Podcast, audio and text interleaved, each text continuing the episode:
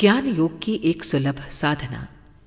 दुनिया में लक्ष्मी, विद्या, प्रतिष्ठा, बल, पद, मैत्री, कीर्ति, भोग, ऐश्वर्य आदि को बड़ा फल माना जाता है। ये सब ज्ञान रूपी वृक्ष के फल हैं। ज्ञान के अभाव में इनमें से एक भी वस्तु प्राप्त नहीं हो सकती।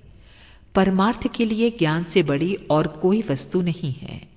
भूखे को दो रोज भोजन करा देने से सदा के लिए उसका भला नहीं होगा।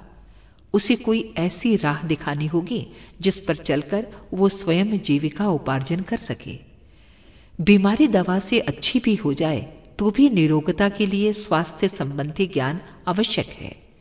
दवा के आधार पर सदा के लिए किसी का रोग नहीं जा सकता, पर ज्ञान के आधार पर बिना दवा के भी रोग अच्छा हो सकता है।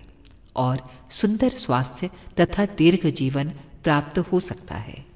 चिंता, तृष्णा, लोलुपता, कामुकता, उद्वेग, क्रोध, शोक, घबराहट, निराशा सरीखी, भयंकर मानसिक अशांतियाँ, जो जीवन को भार रूप और नारकीय बनाए रहती हैं, ज्ञान द्वारा ही शांत हो सकती हैं।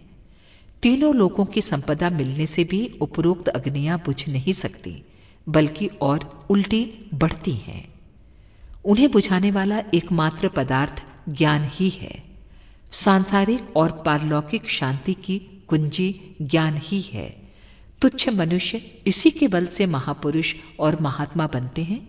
दूसरों की सेवा सहायता करने वाली इससे बड़ी और कोई वस्तु नहीं। अखंड ज्योति मई 1944 पृष्ठ छियानवे।